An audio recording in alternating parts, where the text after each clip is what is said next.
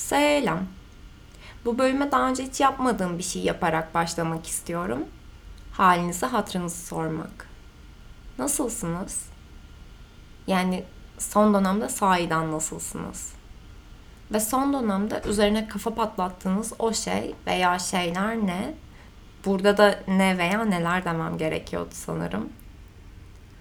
Ben son dönemde saçma sapan bir düşünce içindeyim yeni bir üretimin içerisinde tıkanıklığa girdiğimde şöyle rahatsız edici bir ses karşılamaya başladı beni. Eskiden çok daha zekiydim. Bu asla onun kadar güzel olmayacak. Burada onun kadar güzel olarak adlandırdığım şey bir ya da iki önceki üretimim aslında. Ama araya tatil bıdı bıdı girdiği için bir süre çoğu şeye mola vermiştim ve tekrardan boş sayfanın başına oturup bir şeyler karalamaya başladıkça alttan alta bu ses çınlamaya başladı. Bundan sonra hiçbir zaman aşırı iyi bir fikir beni bulmayacak. Açıkçası bu sesi gün yüzüne çıkartmak da biraz zorlu oldu. Çünkü gerçekten de ilk etapta çok saçma geliyor. Ama ardından üzerine biraz düşündüğümde bunun altında yatan korkunun günün birinde gerizekalı olabilirim düşüncem olduğunu fark ettim. Ve buradan da yeni bölümümüzün temel sorusu ortaya çıktı. Gerizekalı olursam ne yaparım? Siz de öyle misiniz bilmiyorum ama biz arkadaşlarımlarken genelde hep bir uzuvumuzu kaybetsek ne yaparız gibi sorular üzerinden birbirimizi kışkırtıyoruz. Yani daha önce aniden yaşayacağımız bir zeka kaybı üzerine konuşmamıştık. O yüzden belli ki bu da burada sizinle paylaşımıma kısmetmiş.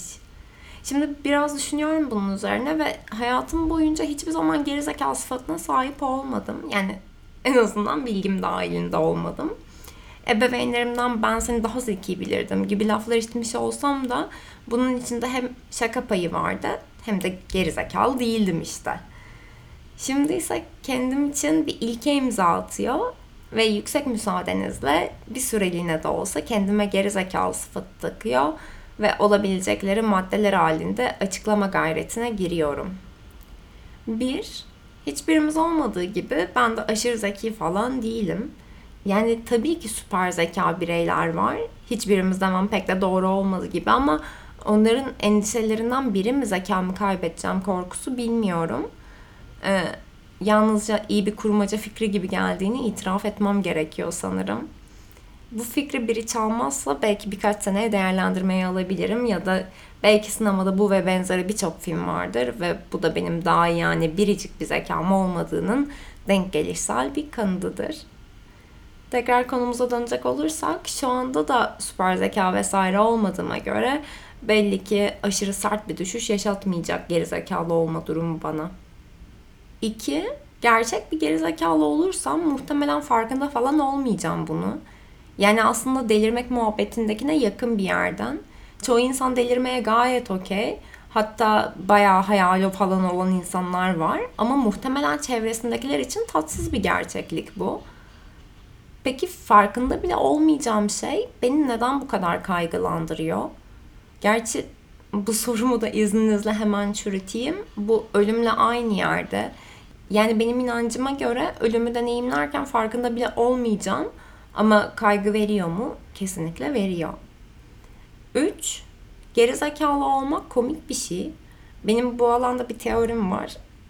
Doğal komik sıfatı gerizekalının yumuşatılmış versiyonu gibi.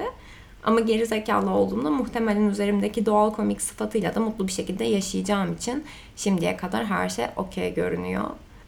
Zekanla göremediğin takdirde komikliğinle görecek olman okey. Bahsettiğim son iki maddenin içerisinde çok az gerçeklik payı var bu arada. O yüzden böyle bir şeyin lincini baştan reddediyorum. 4. Geri zekalı olursam muhtemelen şu an gündelik hayatımı kaplayan birçok kaygımdan da uzaklaşmış olurum en basitinden böyle bir konu üzerinde vakit geçirmemiş olurdum ve bu da aslında kendime karşı çok daha az yargılayıcı birine dönüşmeme sebep olabilirdi belki. 5. Eğer ki çevremde gerizekalı olduğumu kabullenirse anlatılan bir şeyi yeteri kadar anlamayacak olmama da bir o kadar ihtimal veriyor olurlar muhtemelen. Çünkü şu aşamada birbirimize bir şey anlatıyoruz ve sanki o anda karşımızdaki hemen her şeyi çoktan anlamış gibi davranmaya başlıyoruz. Yani bu tabii ki günümüz sabırsızlığıyla çok çok ilişkili bir şey.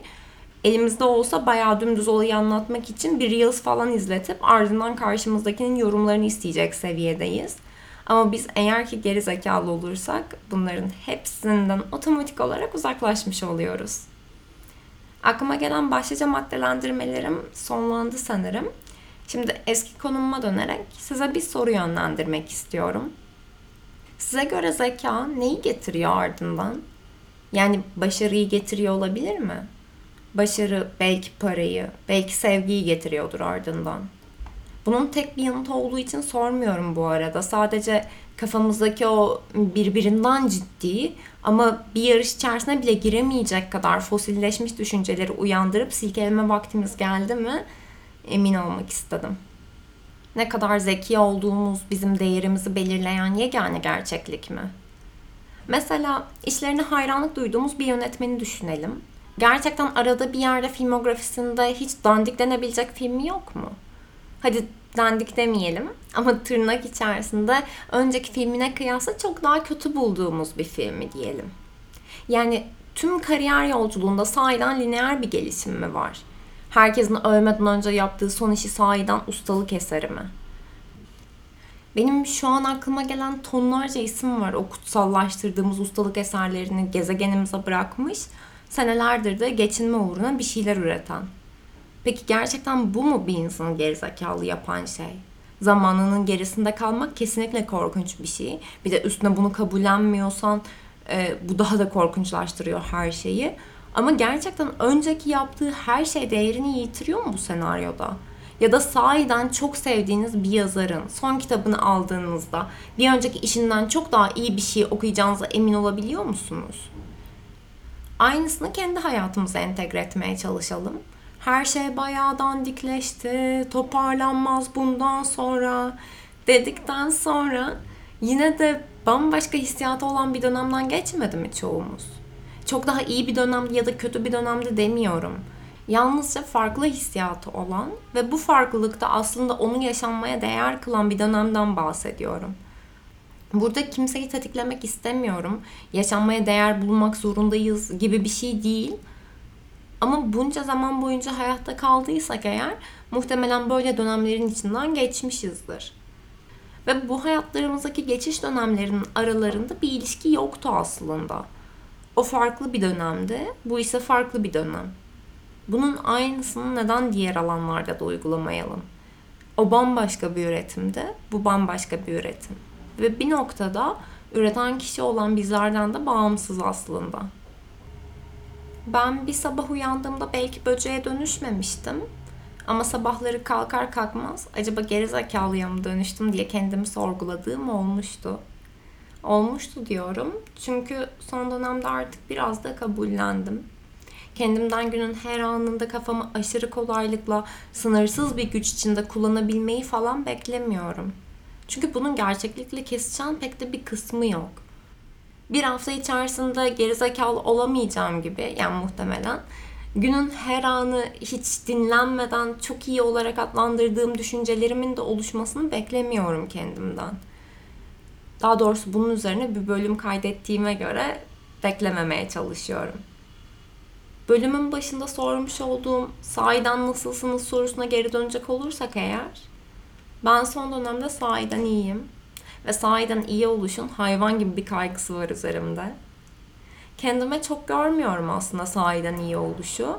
Ama bir şekilde de bu iyi olma halinin geçici olduğunu biliyor olmak ya da hissediyor olmak tadımı kaçırıyor yani yalan değil. Neden iyi olduğum üzerine düşündüğümde ise en genel özetiyle hem hayatımdan hem de yaptığım işlerden tatmin sayıldığım bir sürecin içindeyim. Ama bu sürecin bendeki hissiyatı sanki bir su kaydırağındaymışım da aşırı hızlı bir şekilde o mutluluktan fırlatılıp atılacakmışım gibi. Bu arada anlaşılması pek güç değildir sanırım ama ben çocuk gibi hala su kaydıraklarını da aşırı seviyorum.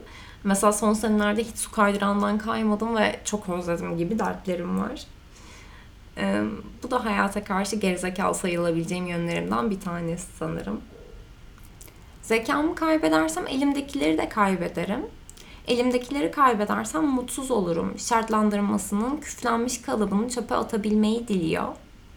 Ve bir sonraki bölümde birbirimize sarılmak üzere bu bölümü de sonlandırıyorum. Beni dinlediğiniz için çok teşekkür ederim.